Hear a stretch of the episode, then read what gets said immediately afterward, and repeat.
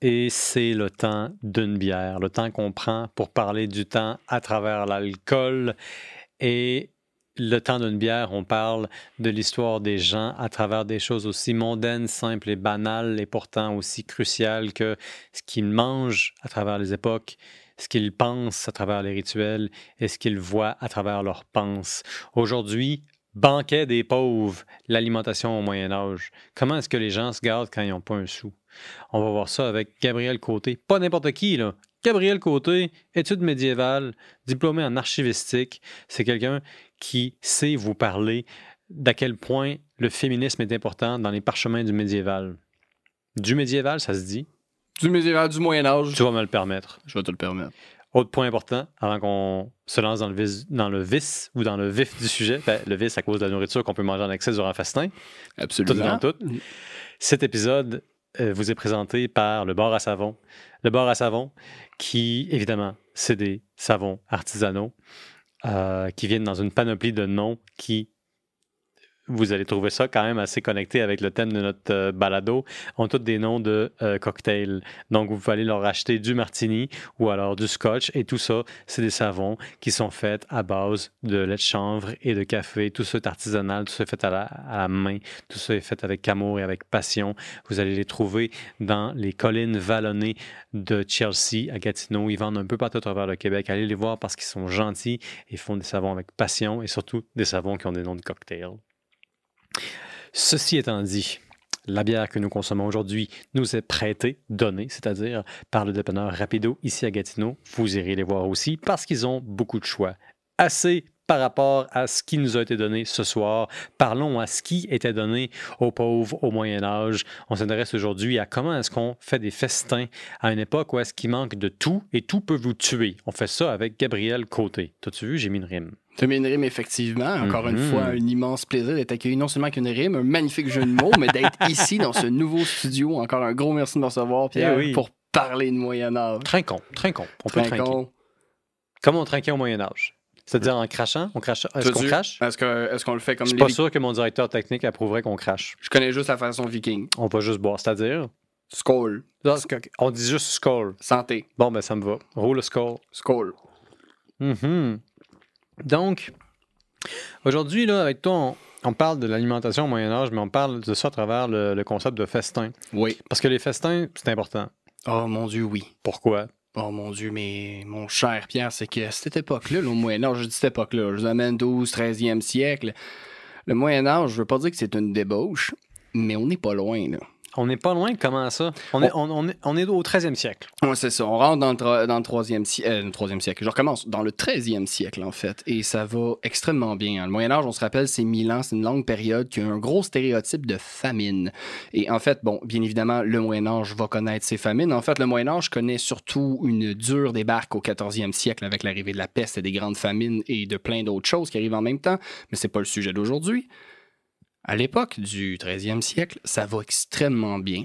Révolution technologique dans le monde agraire Mhm. réchauffement climatique. Ça va très bien. Sensiblement, ça se tranquillise, sans dire que c'est un état de paix constant, ça s'est tranquillisé.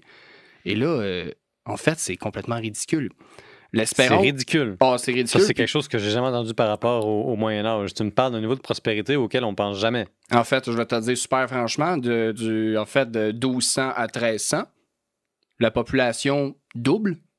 Et dans, en Angleterre, elle triple dans certaines régions. Hmm. L'espérance de vie a bondi de 30 ans.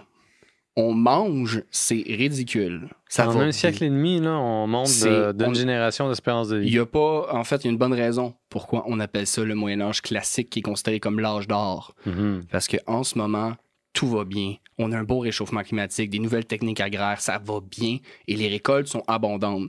En fait, il faut comprendre au Moyen Âge, on dépend énormément de l'agriculture, hein, surtout des céréales.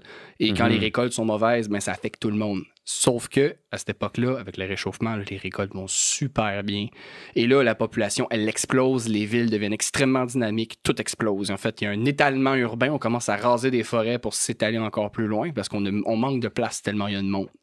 Donc, ça fait en sorte qu'on a une période assez festive parce que le banquet au Moyen Âge, c'est quelque chose d'extrêmement important. Premièrement, si on fait ça rapidement, juste d'un côté de noblesse, très en surface, c'est quelque chose de prestigieux. hein. Tu veux recevoir tes amis, on l'a vu dans le dernier épisode ensemble, c'est prestigieux, il y a de la, de bouffe, il y a de l'alcool, on veut recevoir ses amis, mais comment ils font les pauvres? Ben, les pauvres, les pauvres, les pauvres, mon Dieu Seigneur, les pauvres ont aussi leur banquet. En fait, au Moyen Âge, il y a des banquets, euh, en fait, pour quasiment toutes les raisons. Toutes les festivités peuvent être une raison d'avoir un banquet. Et ça, c'est assez incroyable parce qu'au Moyen Âge, les festivités, il en a souvent. Et quand je dis souvent, je veux dire quelque chose d'assez impressionnant. C'est pas juste les fêtes qu'on s'imagine, peut-être, on doit se dire en Noël. Les fêtes religieuses sont très importantes. Et Noël, Pâques, voilà, voilà. La naissance, une raison pour faire un banquet. La naissance dans la noblesse ou l'arrivée d'un noble en ville, mettons, je sais pas moi, Messire Pierre vient me visiter, on fait un banquet. Et là, c'est important parce qu'il faut rejoindre une festivité. Hein. C'est clairement le temps d'une bière quand j'arrive à une town. C'est clairement le temps d'une bière. C'est ça qui est incroyable. Et là, on a l'Église aussi. Hein. Mais là, l'Église, en fait, ce qui est assez étrange avec le Moyen Âge, c'est qu'il est extrêmement dynamique parce qu'il est très morcelé. Et les banquets vont devenir une forme de compétition pour acheter les paysans. Par exemple, un noble qui veut bien paraître auprès de ses sujets va faire un banquet en conséquence, c'est-à-dire Hmm. une célébration. Mais là, l'Église veut ramener les gens plus vers elle. Elle veut ramener les gens dans les messes. Donc, elle aussi, elle fait des fêtes liturgiques avec des grands parties, justement, dans l'objectif d'attirer les gens. Ça devient quasiment une compétition au Moyen-Âge. Le party est, un, est, est- est une question de pouvoir. Oui, absolument. C'est une question de pouvoir. C'est un outil, en Hmm. fait, le. Et c'est utilisé euh, justement par l'Église, par le pouvoir, mais la- les vies paysannes en profitent, eux. On fête, par exemple, les victoires militaires. Donc, ça ne concerne, pas- ça concerne pas les paysans. Ça les concerne éventuellement. sont- Surtout quand ils sont forcés d'aller se battre Exactement. Un qu'ils sont utilisés comme de la charcuterie. Ah, comme de la charcuterie, on leur donne des albardes, des pics, on les tient en ligne, puis c'est le pire qui arrive. Mais quand ils gagnent, même s'ils n'ont pas participé à la guerre, ben, c'est une Ouais. raison de festoyer. Ouais. Ça, c'en est une autre raison de se festoyer. Un autre assez impressionnant, moi, qui m'a personnellement choqué, il y a un banquet quand quelqu'un meurt. En Ah, fait, oui. il y a une partie, dans certaines régions, en France, en Europe, ça veut pas dire que c'était tout le temps comme ça, mais il y a une partie du testament, il y a un montant qui sert à payer le banquet, qui invite non seulement la famille, mais les pauvres, le clergé. Il y a une célébration, parce que la personne passe à la prochaine étape de sa vie. On se rappelle le Moyen-Âge très religieux. Mhm. Donc, le Moyen-Âge hein, est marqué par l'Église, par la vie après la mort. Donc, on festoie le passage de l'âme vers l'au-delà, le paradis, le monde meilleur. Donc, c'est constant. Et là, quand je te dis c'est constant, Pierre, ça veut savoir à quel point c'est constant? J'ai une idée. À la Révolution française, quand on abolit l'Église, quand on enlève tous les privilèges de l'Église, quand on sécularise complètement l'État, il y a une couple de, de gens un petit peu plus futés que les autres qui se disent Oups, on vient de perdre une centaine de jours de congés, de jours sacrés, de Ah. jours de, de saints. Absolument. Puis en fait, c'est pas compliqué au 13e siècle. Hein? On a un rajout. En fait, c'est pas compliqué. On a tous les dimanches sont fériés. On a un monde très religieux, très catholique. Tous les jours sont fériés, donc 52 fois par année. Puis on rajoute 36 jours fériés. Fais le calcul, ça t'amène, hein, 52, 80, ça fait 80, 88, 88 jours fériés. Ouais, ouais. Donc 88 jours fériés. Là. Puis là, les baptêmes, les victoires militaires, les morts. Là, euh, L'arrivée des nobles, L'arrivée des- du temps d'une bière. l'arrivée du temps d'une bière, hein, quand Pierre arrive, on festoie. Mais là, ça veut dire que hey, c'est, c'est pas. euh, là, euh, on va dans les chiffres, mais c'est pas tant euh, exagéré de dire que quasiment plus que le quart, puis peut-être des fois même le tiers de l'année, c'est férié. là. Fait que la fête est vraiment importante, mais on fête quoi exactement? Ben, en fait, c'est les, les- soit les victoires militaires, les fêtes religieuses qui sont Uh-huh. soit, euh, en fait, rajoutées, mettons, dans le cas des, du décret de Gracie avec. euh, pas le décret de Gracie, pardon, ça c'est pour plus tard, mais on rajoute des fêtes. Hein, J'ai dit les 36, mais on va rajouter des, des fêtes liturgiques et l'on célèbre soit le Christ ou un saint en particulier. Quand c'est la fête d'un homme, c'est le noble. Mais on festoie dans ces conditions-là pour obtenir, dans le fond, quelque chose en échange. Donc, on festoie, en fait, on offre un festin aux paysans. En échange, on a soit une réputation, mais ultimement, c'est un événement qui sert de prétexte, entre guillemets. On fait quelque chose pour vrai, mais pour avoir un grand festin. Puis euh, ces festins-là, concrètement, ils ressemblent à quoi? Mettons que moi, là, je suis le paysan qui se fait inviter à un festin. Qu- Qu'est-ce que je goûte? Qu'est-ce que je mange? Ah ben là, déjà, la bonne, ça c'est une bonne question. Qu'est-ce qu'on mange au Moyen Âge? Hein? Mais ça, au Moyen Âge, c'est assez, euh, c'est assez complexe. Parce qu'en fait, je vais, je vais commencer avec ce qu'on mange, avec ce qu'on boit, puis tu vas comprendre où je m'en viens. Pierre, si je te dis que 75% de ce qu'on a, qu'on produit en Europe médiévale, c'est des céréales. Puis je te dis, OK, tu as 75% de tes récoltes qui sont céréales. Je te dis, il faudrait que tu penses à quelque chose à boire avec des céréales. Ça, là, c'est une question difficile. De la bière! Exactement. Au Moyen Âge, la bière, c'est extrêmement important, c'est extrêmement présent. Pour vous donner juste un petit chiffre, 14e siècle, Paris, 200 tavernes dans la ville seulement. Il y a combien de monde qui habite à Paris à cette Oh époque-là? mon Dieu, c'est une- ça c'est un bon guess. Ça, je pourrais pas te le dire vite dans Mais même- tu veux dire que c'est quand même gros comme nombre? C'est énorme. 200. C'est Ouais, énorme. ouais. C'est très, très, très présent. On se le rappelle, c'est un monde où l'Église encourage justement hein, la- la- une certaine maintenance, une certaine restriction, une certaine rigueur face à l'alcool, mais justement. euh, En il- fait, l'Église fait de l'argent par rapport à la fabrication de la bière. Parce qu'à l'époque, on boit euh, un type de bière qui n'a pas de houblon, qui a des herbes aromatiques, qui remplacent le houblon, donc qui ont l'effet de la préservation que le houblon donne, qu'on appelle du gruit. Les Mhm. évêques, les évêchés ont un droit de gruit. Donc, si tu veux avoir les ingrédients, les herbes aromatiques de la bière de type gruit, faut que tu payes ça à un évêché. À travers le temps, les évêchés vont vendre le droit de vendre du gruit à des villes, mais à l'époque dont on parle, il y a pas mal d'évêques qui font de l'argent sur la taxation du gruit. Fait qu'on boit des bières très, très, très aromatisées. Puis tout le monde prépare de la bière, dans le fond. Les, les maisons, euh, tu sais, les gens qui peuvent se permettre un chaudron font de la bière. Absolument. Euh, un peu partout, on fait de la bière. Ça fait un petit bout d'ailleurs, on fait de la bière en Europe de façon assez générale au 13e siècle. Et est-ce que tu connais une des raisons pour ça? Ben, ça- là. écoute, euh, c'est nutritif. C'est un bon point. C'est très nutritif. C'est une façon de réutiliser. Mm. Mais ça, je suis sûr que tu le sais, mais c'est parce que ça a un avantage, parce que l'eau, c'est difficile à obtenir une eau pas populée. Euh, pas populée. Une eau non populée de Oui. bactéries. De bactéries, voilà. Parce que l'eau peut te tuer. Exactement. Au Moyen Âge, en fait, on a, pour faire ça extrêmement général, deux grandes théories sur la maladie. Mhm. La première est un miasme. Miasme, c'est comme la façon de vous le décrire, ça serait comme une espèce de force, une forme d'intelligence qui traque les gens et qui cible, par- euh, comme une force qui cible les gens qui sont en santé pour les rendre malades. Genre Ça, le, le diable? C'est pas genre le diable, c'est pas lui, c'est autre chose, c'est la maladie, c'est une entité. Steve. Ça va être Steve. J'aime vraiment ce nom-là. C'est C'est Steve. Steve. Steve vous traque et vous donne la maladie et c'est associé à quoi? Aux mauvaises odeurs. Maintenant, vous allez comprendre où je vais en venir. Ah, je voulais pas associer Steve aux mauvaises odeurs. Là. Je me rétracte. Steve, il pue, je suis vraiment désolé. Je voulais pas dire ça. Mais Steve, euh, il n'y a pas juste ça. C'est qu'au Moyen-Âge, on a une autre théorie. C'est que la maladie, elle voyage dans l'eau. Hmm. Parce que de l'eau qui pue, c'est de l'eau qui pue. Même quand elle pue pas, en fait, elle peut te rendre malade. Et d'ailleurs, euh, t'allais dire quelque chose? Ouais, ouais. L'eau, là, j'ai beaucoup.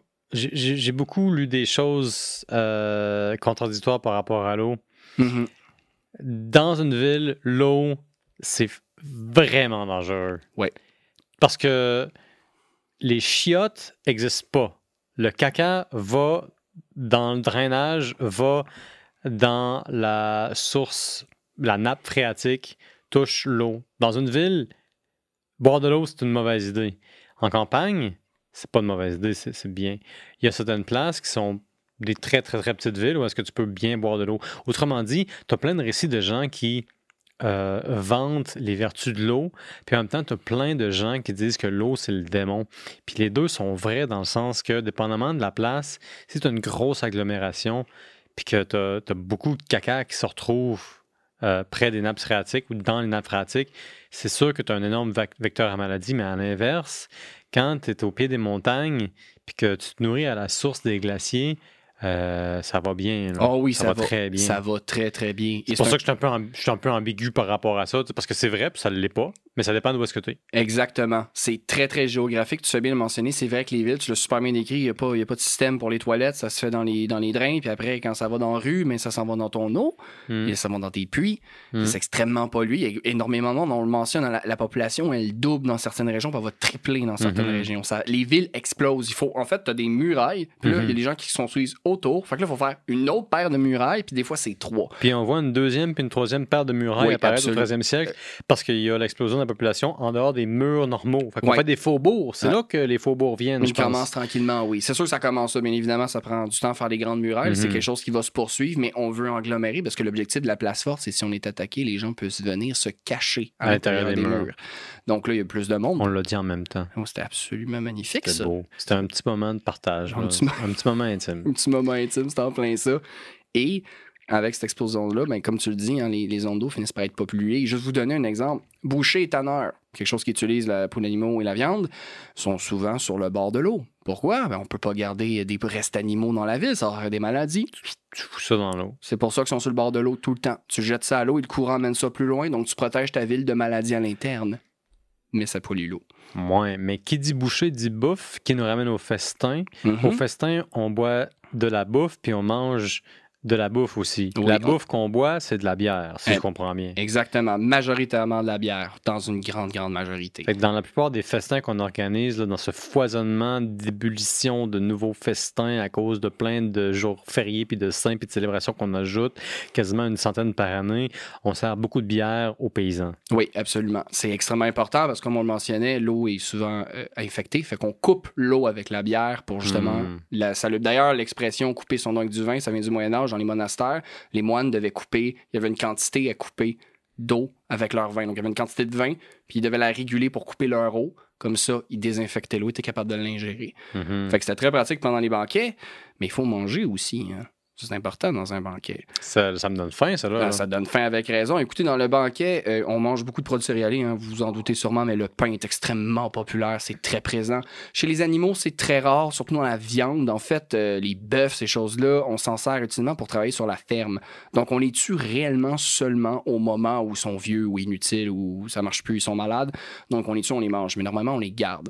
Par contre, le Quel porc- discours productiviste. Euh, oui, effectivement. Mon le- cher Gabriel, quel productiviste, quel Écoute, corporatiste. Je savais pas que je trouverais ça en moi, moi qui est médiéviste, mais semblerait-il. Effectivement. Écoute, il y a des guildes, il y a des corporations au Moyen-Âge, hein. Ah oui. il y a des empires au Moyen-Âge, mais c'est une grosse digression qui n'a absolument aucune pertinence pour le, pour le podcast. Mais pour une prochaine fois, ça serait extrêmement intéressant. Les guildes, ouais, c'est bon. C'est, mais, euh, Mais je- c'est ça, tu nous dis qu'on mange pas beaucoup de viande finalement dans les festins. non, ben en fait, il y en a. Sachez-le, on tue des porcs, la, la- la volaille, hein, le- les poulets, c'est Mm. relativement facile à élever. On mange les œufs, hein, mais ultimement, la viande n'est pas trop présente. Elle reste présente, par contre. Pensez pas qu'on n'en mange pas. Il y en a. C'est sûr que dans un festin noble, attendez-vous à avoir de la viande, parce que les nobles peuvent se le permettre. Banquet paysan, on fait avec ce qu'on a. Donc, volaille, porc. Le porc aussi est utilisé pour la graisse. hein. C'est très pratique pour la graisse, fait que c'est pas rare qu'on les abat aussi. Mais euh, pour le reste, ça va surtout aller euh, dans les légumes qu'on peut obtenir sur la terre. hein. Même s'il y a un commerce international, le Moyen-Âge, quand même plus difficile, mais il est réouvert. hein. Avec, les, avec les croisades, ça va réouvrir cette espèce de. Ben, je veux dire réouvrir. Je vais faire attention à mes mots, il n'a pas complètement disparu au, au Moyen-Âge, mais il, il est beaucoup moins présent qu'après les croisades. Il y a comme une reconnexion avec le monde de, de- de l'Asie. Et ce que ça fait, c'est que ça amène quand même certains- certaines particularités comme les épices, mais Mm. sachez-le, Déjà là, ça coûte très cher. Le sel, ça coûte extrêmement cher. C'est Mm. plus populaire, plus répandu. Donc, on a les légumes qu'on est capable de cultiver sur la terre. Et selon, en fait, on vit au rythme des saisons. Donc, on mange les légumes qu'on est capable d'avoir à une saison particulière. Maintenant, on dire, mais il faut que ça soit plaisant, il faut qu'il y ait quelque chose. Bien, sachez-le, il y a l'arrivée du sucre qui arrive tranquillement. D'ailleurs, c'est étrange. ben, En fait, c'est pas étrange. C'est très logique, ça me fait toujours rire. Mais on, est, on, a, on peut voir directement dans le temps quand la canne à sucre arrive dans une place en Europe médiévale parce que c'est là que tu commences à avoir les caries. Les caries Ouais. vont avec le sucre. Ils vont avec le sucre. Puis le sucre, il vient de où? De la betterave? Non, et le sucre, ils vont le faire venir justement d'Asie euh, la majorité du temps. Ils vont en produire aussi tranquillement localement, mais je vais être honnête, quand est-ce que où c'était produit, puis comment, ça, je suis pas tellement certain, mais le sucre arrive justement après les croisades. Tranquillement, il revient sur le marché. Il n'avait pas encore une fois complètement disparu, Ouais. donc extrêmement dispendieux. Donc ce genre de sucre-là est réservé à une haute casse. Puis on sait à quel point le sucre est dispendieux. On, euh, on sait à quel point le sucre est cher à cause du rituel des ustensiles qui sont créés pour euh, contenir le sucre. Parce que tu as des véritables, des véritables temples de faïence dédiés à contenir le sucre avec une décoration extraordinairement sophistiquée pour contenir du sucre. Genre des, véritables temples. C'est pas juste un socle, c'est pas juste un bol. C'est dessiné comme étant un temple. C'est fait comme étant une espèce de temple dans lequel tu t'en vas chercher ton sucre à coup de petites cuillerées, puis après ça, tu vas le manger. C'est comme si tu avais la construction d'une cathédrale de sucre sur ta table de noble pour aller chercher le sucre? Parce que le sucre, il vient de très, très, très, très loin. Je pense qu'il vient d'Indonésie, qui a passé à travers les Indes, que tu es euh, cherché, que tu es pris euh, par plusieurs intermédiaires avant de se retrouver en Europe. C'est pour ça que ça coûte cher. Exactement. Ben, en fait, je trouve ça extrêmement intéressant. J'ignorais ça. fait que tu parles vraiment d'une petite capsule quasiment sacré comme un petit temple dédié au sucre, mais ça fait plein de sens parce que c'était extrêmement cher là, à mm-hmm. l'époque. C'est quelque chose qu'on peut pas se payer. D'ailleurs, comment ils font les paysans pour avoir la dent sucrée? Ben, les baies.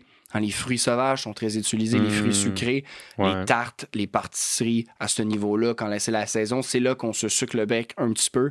Mais règle générale, euh, obtenir du sucre étant paysan, vous pouvez oublier ça. Vous pouvez oublier ça, vous n'y aurez pas accès, c'est extrêmement difficile. Euh, c'est sûr que ça va donner de plus en plus euh, disponible, mais là, on parle pas des paysans. on va parler du roi, on va parler des, de la, noblesse de robe tranquillement. Ça se répand pour le haute noblesse, mais oubliez ça pour les ben, paysans. Nous, on s'intéresse au vrai monde. Là. Le vrai monde, paysans. c'est ça. Les paysans, eux autres, là, c'est surtout les fruits des champs, c'est surtout les baies des forêts qui sont mhm. utilisés là-dedans. Maintenant, euh, pour la viande, pour revenir rapidement, il y a toujours la chasse, mais la chasse, c'est quand le domaine des forêts est contrôlé par les seigneurs la majorité du temps. Et là, je dis la majorité du temps parce que c'est pas une règle coulée dans le béton. Il y en a qui sont plus permissifs, mais tu n'as pas le droit de chasser dans les forêts. Mais il y a du braconnage. Les forêts, c'est un peu une zone interdite au Moyen Âge, non? Oui, absolument. Parce qu'il y, a des, il y, a, des méchants dans la forêt, il y a des esprits, il y a des démons, il y a des sorcières. la forêt, c'est un peu le mal. Oui, en fait, oui, tu as raison. En fait, il, y a, des légendes, ça c'est sûr. La forêt est hmm. source de légendes, est source de mystère, mais y des animaux dangereux. D'ailleurs, le roi se doit, ou le seigneur se doit de garder euh, la sécurité de, hmm. ses serfs. Et pour ce faire, ben, il se réserve la forêt. Il les protège des animaux comme les loups, comme les ours. Et il, chasse. C'est là, c'est son terrain de chasse. C'est aussi un sport de nobles. C'est un sport, euh, les nobles vont chasser. Donc, est-ce qu'il permettait le lapin, les poissons, ils permettent aussi dans certaines conditions, mais tout ça, c'est contrôlé par le Seigneur dans son domaine. Mm-hmm. Donc, ça, c'est différent à chaque fois d'un Seigneur à l'autre. Ben, ça dépend comment il permet tant de poissons ou pas du tout. Hein. Des fois, ça passe tout par lui, il faut que tu l'achètes.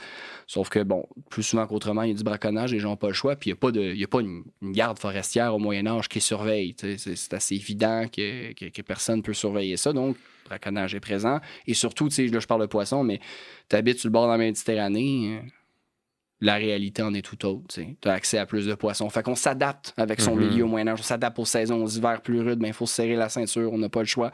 On habite plus dans le sud, c'est plus prospère. On peut se permettre peut-être une plus grande variété euh, d'aliments. Et on mm-hmm. exporte. Hein, dans le monde scandinave, justement, le beurre, le poisson. Hein, L'exportation se fait énormément. Le commerce scandinave va se baser sur le poisson. Ils habitent autour de l'eau toute la grandeur. Donc, ils peuvent amener justement le poisson en Europe. On fait du commerce là-dedans. Et en échange, ben, le seigneur, tu as le droit d'installer un commerce. Tu as une taxe à payer pour ce faire. Hmm. Puis, euh, tu peux vendre tes produits. Donc, le commerce commence à reprendre justement parce que là, je fais, il y a un sensible de paix. Là, ça, c'est tranquille. Mais c'est pas, c'est pas fini, la baston. Ça, ça continue au Moyen-Âge. Mais à ce moment-là, le commerce reprend et là, les gens peuvent exporter un peu plus. Fait que ça s'améliore dans la dans l'assiette du paysan, mais on se restreint. Le paysan, malheureusement, n'a pas accès au tout luxe. Cependant, il mange bien, contrairement à avant. C'est sûr qu'il y a des carences, parce qu'on n'a pas tout ce qu'on a besoin. Mm-hmm. Mais à l'époque, reste-t-il qu'avec ce qu'on avait, ou si on se compare même avant, puis là, je parle pas au début du Moyen-Âge, même à l'Antiquité à un certain point, on mange bien. ça va, ça va bien. C'est une époque d'abondance, si je comprends bien. Absolument. Puis, le festin représente et même célèbre l'abondance. Oui, absolument. Puis c'est là que ça arrive à une espèce de, moment assez, je vais pas dire cocasse parce que c'est pas drôle, mais au Moyen Âge, ils deviennent un peu victimes de ça. Parce que là, il y a de l'abondance, là, ça va bien, puis là, il y a des jours fériés, il y a des jours fériés. Mais euh, tu le sais, Pierre, c'est un jardin, puis il y en a sûrement d'entre vous qui soient soit ferme, jardin, vous vous cultivez peut-être, vous avez du moins une idée. Qu'est-ce qui arrive si tu n'arroses pas, mettons, deux, trois jours, tes plantes? Si, mettons qu'il n'y a pas de pluie, ça pousse moins bien, puis à un moment donné, ça meurt. Bonne réponse. Ben là, ça devient problématique. Et c'est là que là, les choses se corsent. Parce que là, les, jours fériés, c'est bien le fun. Le party, c'est bien le fun. Mais on boit, débauche, on a du fun, c'est du plaisir. Hein? Puis là, soudainement, ben là, les, récoltes, ben là, tu n'as pas le droit. Tu as une amende au Moyen-Âge si tu travailles un jour férié. C'est très sérieux. Hmm. le jour du Seigneur ou les jours fériés, tu ne touches à rien. Tu me dis très sérieusement qu'il y a au-dessus de 80 jours de l'année où est-ce que si quelqu'un te voit entre guillemets, travailler, tu es, passible d'une amende. Oui, Puis absolument. les amendes, c'est cher pour un paysan. C'est cher, c'est cher. Puis il faut pas s'imaginer non plus le stéréotype que c'était genre exorbitant puis que c'est la faillite. Tu la voulais pas. Mais sais, c'est pas vrai. Je vois des fois des films, c'est 100 pièces d'or. Le paysan fera pas ça dans sa vie. Il le fera jamais. Ils n'ont pas d'argent. Ils n'ont pas d'argent. pas tu de pas- pièces d'argent. C'est ça, exactement. Donc, on, c'est un paiement en grains. C'est ça avec des pièces, ça va être quelques pièces. Mais c'est une leçon. Tu ne travailles pas. c'est une insulte Mhm. à Dieu à l'époque. Donc, tu peux pas faire ça. Sauf que là, il y a un problème, c'est que là, il y, a, il y a beaucoup de jours fériés. Et là, il va y avoir le traité de Gratien, dans le fond. Ce traité-là, le traité de Gratien, c'est justement le wow. C'est un pape, ça? Non, en fait, euh, Gratien, ça va être. euh, euh, c'est un traité qui est fait par une congrégation d'évêques, mais c'est pas le pape qui le met euh, directement. Ça va être une, con- une concession qui va être faite ensemble de justement comme. Puis ça, c'est important, c'est pas appliqué partout en même temps au Moyen-Âge. Mais le, Mais traité, c'est c'est quoi? le traité de Gratien, c'est justement, on réduit énormément le nombre de jours fériés. Parce que. Parce que quoi, finalement? Parce, Parce qu'il que- n'y a, pas assez de monde qui laboure leur champ? Exactement ça. Parce que là, si tu vis sa débauche tout le temps, puis tu vis, là, je dis vis, vis sa débauche, j'exagère un peu, mais le point étant que si tu vis abondamment et que les récoltes, ben, tu abandonnes parce que quasiment le tiers de l'année, tu fais rien, ben, c'est problématique. Puis il n'y a pas juste ça, c'est que l'Église prône la sobriété, mais allez pas croire dans les fêtes litu- liturgiques, euh, c'est sobre. Les gens, il y a des débarques, il y a des gens qui, qui, qui- qui prennent une cuite assez régulièrement. Fait que là, il faut calmer les gens, il faut les ramener. Puis à la fin, c'est ça que les. les, les- en fait, les, c'était décrit que certains paysans allaient même plus aux messes parce qu'ils ne pouvaient plus se le permettre. S'ils abandonnaient le champ, ils allaient crever de faim. Là. Fait étaient comme, là, là, si, si je pourrais être à rien faire, je vais aller essayer de sauver ma famille. Fait que c'est problématique. Fait que le traité de Gratien, Hmm. c'est justement un wow international. de Comme, ben, international, c'est pas le terme parce qu'au Moyen-Âge, j'ai pas ce Ben, disons européen, a déjà plein de nations. C'est ça, l'idée euh, de comme on va se calmer. Encore une fois, c'est pas appliqué partout en même temps en, euh, à la fois, parce qu'au Moyen-Âge, c'est très dynamique, mais c'est l'idée de justement calmer. On va réduire tranquillement le nombre de jours fériés, parce que là, Mhm. on n'arrive plus. Il faut comprendre qu'on a souvent cette image-là, euh, Pierre, des villes du Moyen-Âge sont extrêmement moroses. Sombres. Regardez Witcher. Regardez-moi tout ce décor sombre. C'est gris partout. Les maisons sont faites en pierre noire. On dirait de l'obsidienne. je- J'en reviens pas. Tout est sombre. Mais les- le Moyen-Âge, les villes, là, c'est extrêmement dynamique. Les villes ont trippé. Il y a du monde partout. Il y a des marchands, il y a des troubadours, il y a des commerçants, il y a des jongleurs. Des bardes. Il y a des bardes, c'est le gros party. C'est extrêmement vivant, c'est extrêmement coloré au Moyen-Âge. On aime beaucoup les couleurs. Il y a, il y a- il y a des fêtes, c'est constamment. C'est c'est très vivant une ville au Mhm. Moyen-Âge. Puis contrairement- des festins partout, là, apparemment. Il y a des festins. Trop de festins, même. C'est ça qui est C'est problématique. infesté de festins. C'est. Wow, Pierre. Oh mon Dieu. Oh, wow. on a mon vécu cher. un moment, là. On hein. a vécu un autre moment infesté de on, le vit encore. Ouais, c'est parfait. Mais on poursuit. Mais exactement, euh, au Moyen Âge, c'est ça qui est assez fa- fabuleux, c'est que ça va vraiment bien dans la vie des gens. Ça va extrêmement bien. Puis c'est un peu drôle, mais c'est grâce à tout ça que justement ça va finir par s'effondrer, malheureusement, puis que cette période va se, va se suivre de plusieurs éléments. Ça sera pas le seul, mais euh, le- cette, cette période de pré- prospérité va s'effondrer avec un refroidissement climatique, avec l'arrivée de la peste, la guerre de 100 ans. Et là, ça va être l'inverse, ça va être la totale. C'est ce qui va donner justement cette image très sombre au Moyen Âge. C'est surtout ce ce fameux siècle-là. Le 13e siècle, qui est le siècle des festins, Mhm. qui célèbre l'abondance, une abondance d'ailleurs rare dans l'histoire du Mhm. de, de l'Europe médiévale. Euh, ça se fait complètement éclipser par euh, des phénomènes d'une- ampleur extraordinaire comme le refroidissement climatique, puis après ça la peste. On va s'intéresser aux deux. Parlons un peu d'abord et avant tout du, du refroidissement climatique. Comment est-ce que ça se joue? Est-ce que c'est que c'était une rare période de réchauffement climatique? Ou c'est une rare période de refroidissement climatique qui commence? Qu'est-ce Ah. qui est normal? Qu'est-ce qui... En fait, euh, la meilleure façon de l'expliquer, c'est que, bon, je suis pas climatologue, mais c'est qu'il y a des up and down. Pour faire ça très, très simple, on a des Mhm. réchauffements, on a des périodes Ça monte, ça, ça baisse. C'est mon- monter sa baisse, effectivement. Et ces refroidissements qui arrivent dans l'histoire, c'est pas la première fois qu'on a, puis ça va pas être la dernière. Bon, elle y arrive, malheureusement. Sauf que ça arrive à un très mauvais moment. Hmm. Et tu veux savoir pourquoi? Ben oui. Mon cher ami, écoute bien ça, c'est le triste sort du succès du Moyen Âge. Hmm. C'est allé trop bien, trop vite. Les villes ont explosé. Plus en plus de bouches à nourrir. On a déforesté, des- on a déforesté, pardonnez-moi, des forêts entières parce qu'on n'a pas le choix de se mettre à quelque part. Mhm. Mais les terres de forêt, c'est pas des terres agraires.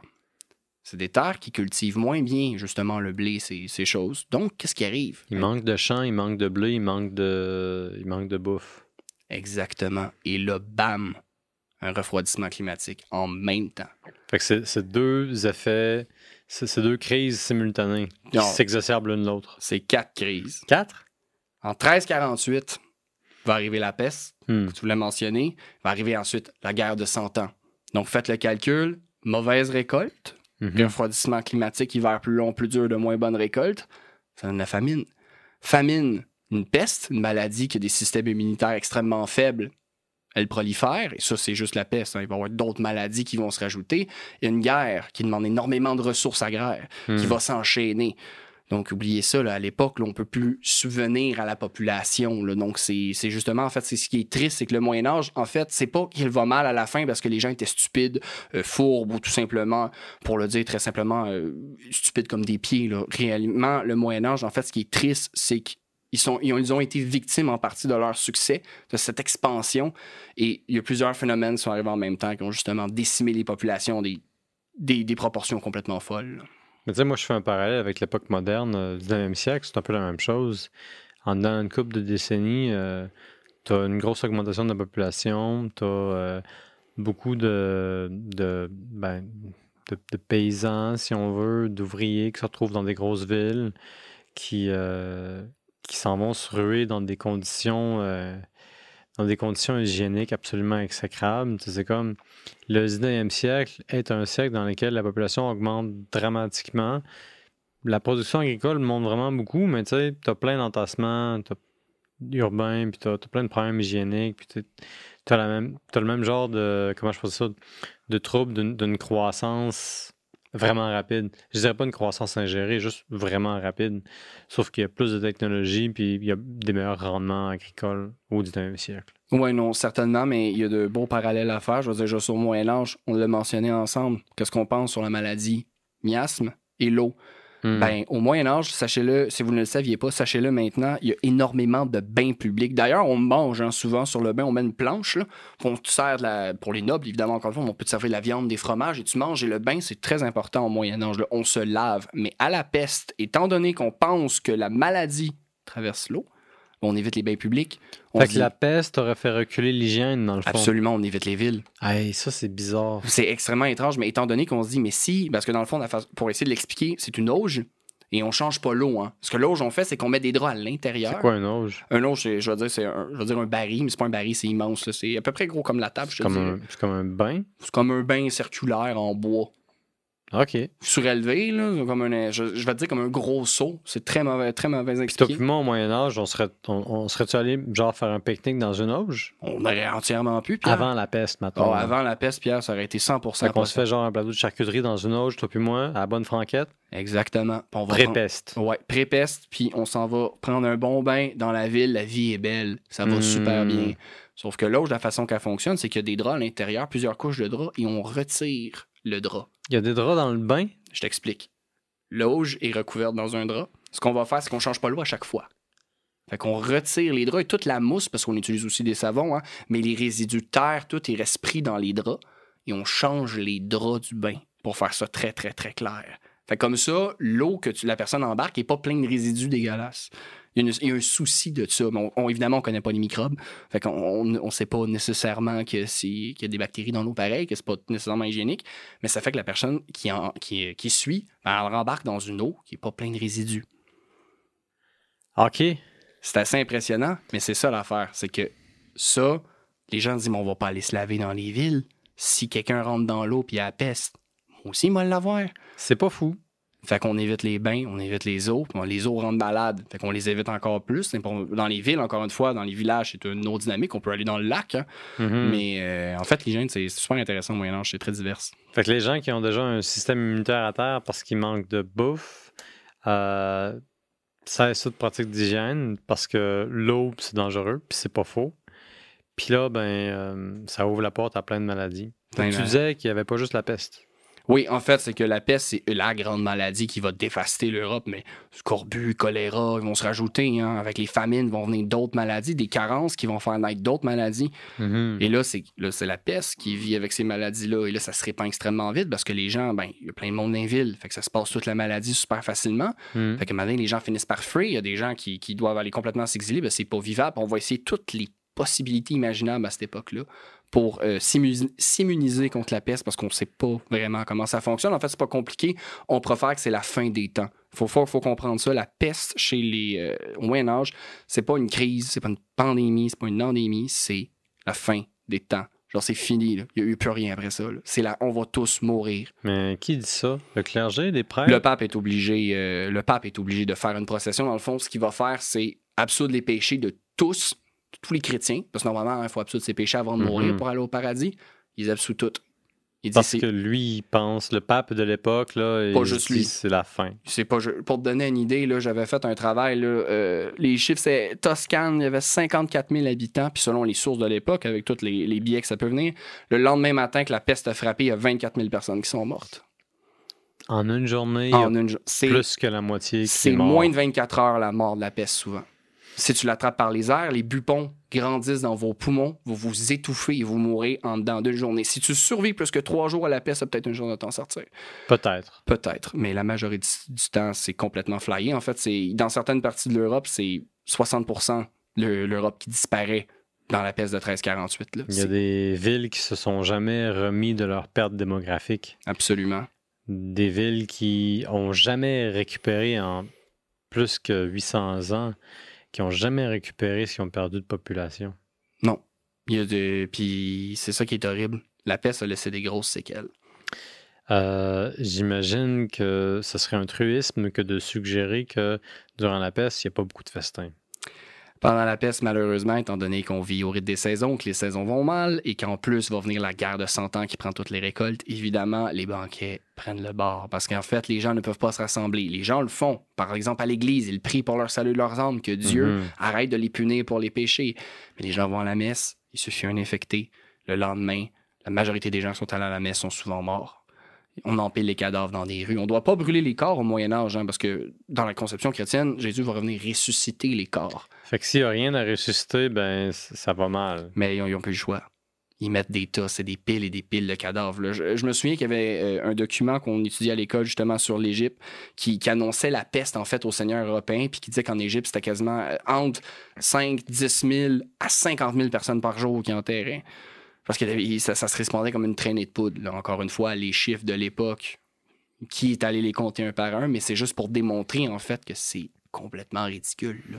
Ben, c'est à peu près inimaginable. Moi, je peux pas m'imaginer que la moitié de la ville de Gatineau part en fumée en, dans une journée. Écoute, je vais être bien honnête, je trouve que c'est exagéré. Moi aussi, quand, en fait, dans une de mes critiques de ce travail-là, c'est que je pense que c'est peut-être un peu intense, mais ici, ce qu'il veut démontrer, parce que moi, je refuse de croire a quelqu'un qui a compté 24 000. Genre, moi, je refuse de croire, mais moi, ce que je pense que c'est clair, c'est qu'il y a beaucoup de morts.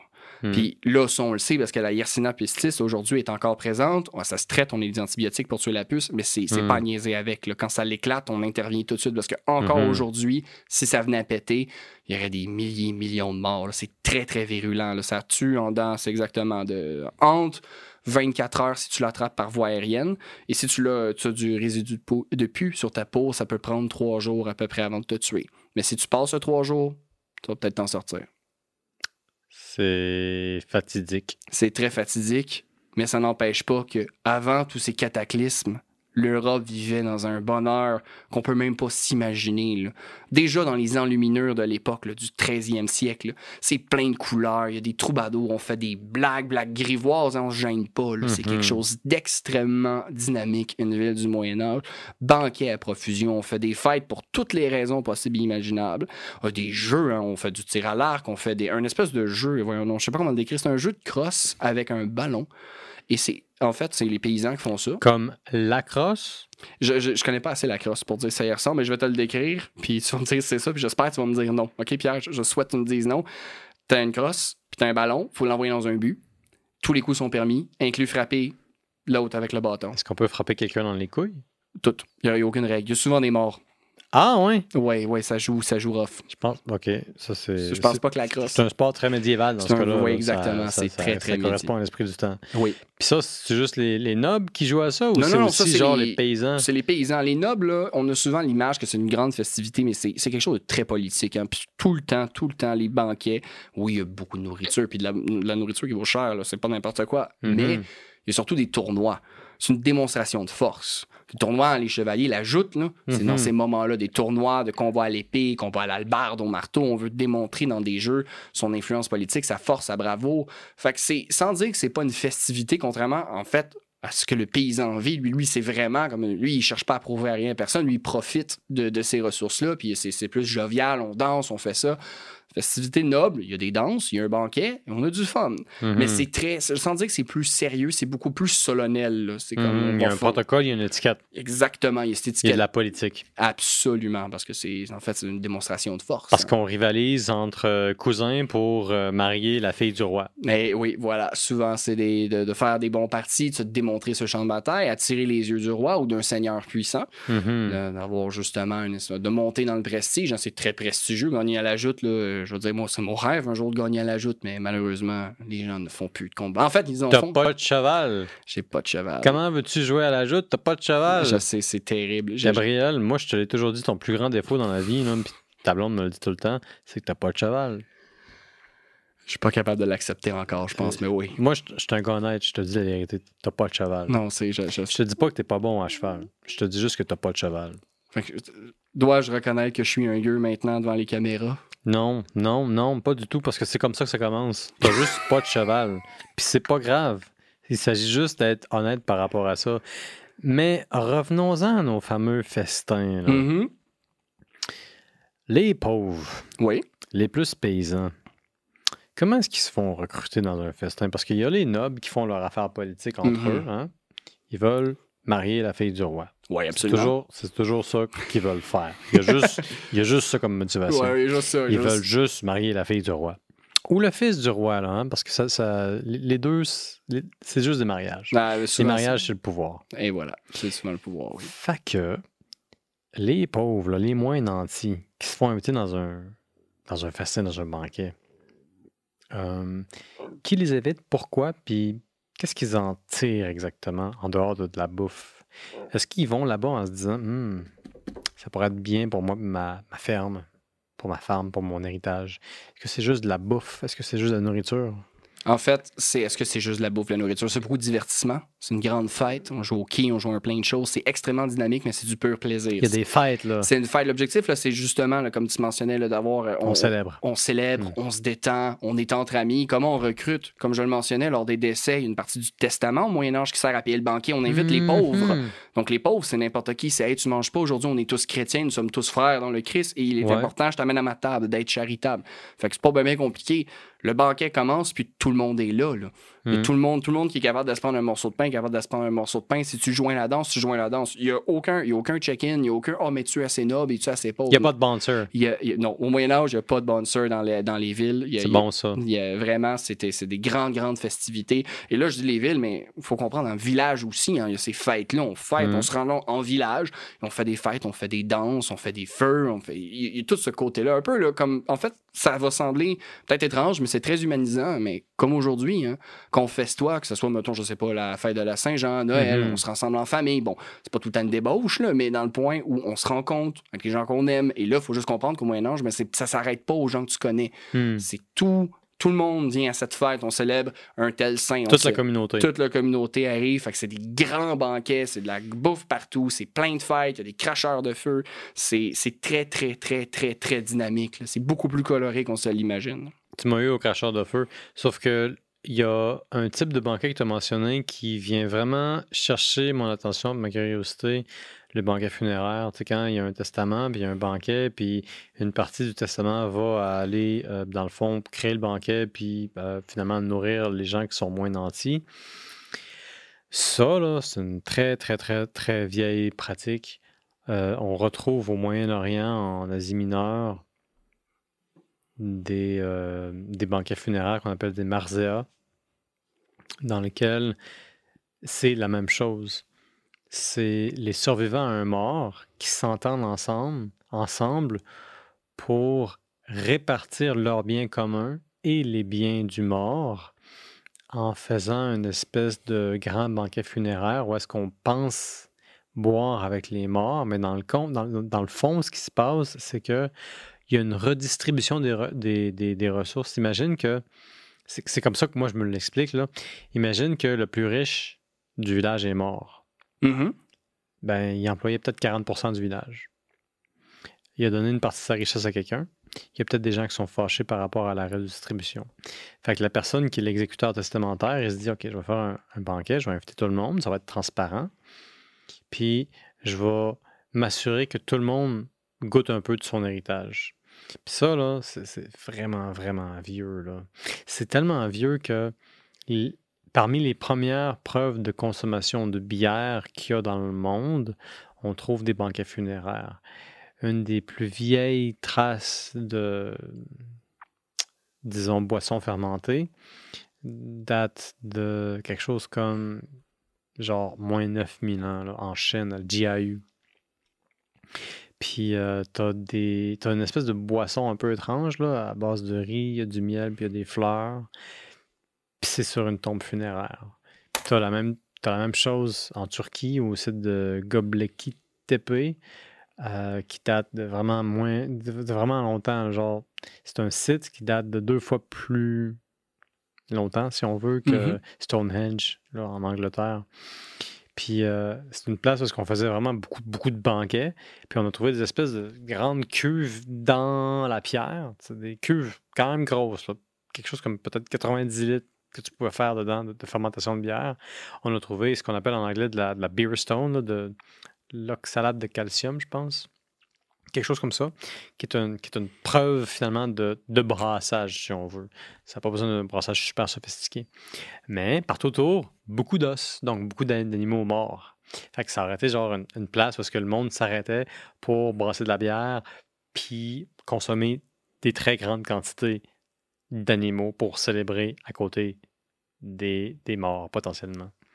Tout ça pour dire que euh, célébrer avec un banquet, et euh, s'enivrer près des morts semble être une très, très, très, très vieille pratique. Mon Dieu Seigneur, je savais pas que ça remontait à aussi longtemps que ça. Ben, quand je dis ça, ça remonte à ça, c'est qu'on a quelques sites dans lesquels des banquets funéraires semblent avoir lieu à cause de certains indices, de certains indices limités par l'archéologie, puis ben, dans le fond, la chimie, parce qu'on a utilisé des, instruments assez sophistiqués là, pour être capable d'aller chercher, mettons, les, les, traces chimiques. Mais tout ça pour dire que boire avec les morts semble être une très, très vieille tradition. Oh oui, absolument. Mm-hmm. Puis ça, c'est quelque chose que j'ai toujours trouvé euh, fascinant, même rapidement faire un rebond sur nos chers vikings, mais dans les tombes, on, on mettait souvent la nourriture, des outils, la bière, ça venait avec.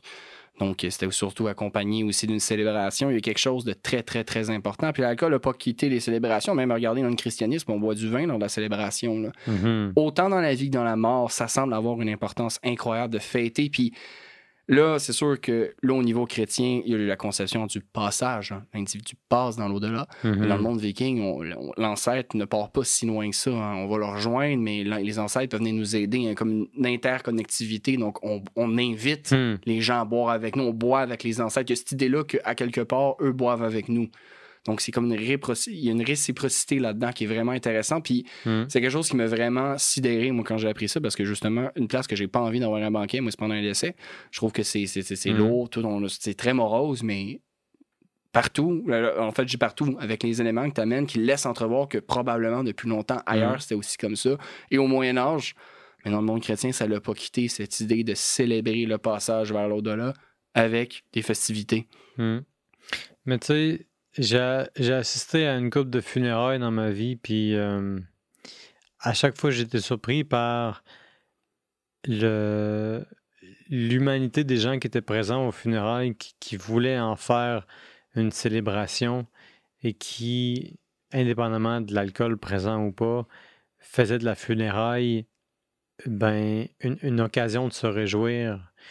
Je pense que c'est quelque chose de très chrétien, mais je pense que c'est quelque chose aussi de très universel la, volonté populaire de faire d'un événement dramatique dans lequel il y a une perte, la possibilité d'un retour.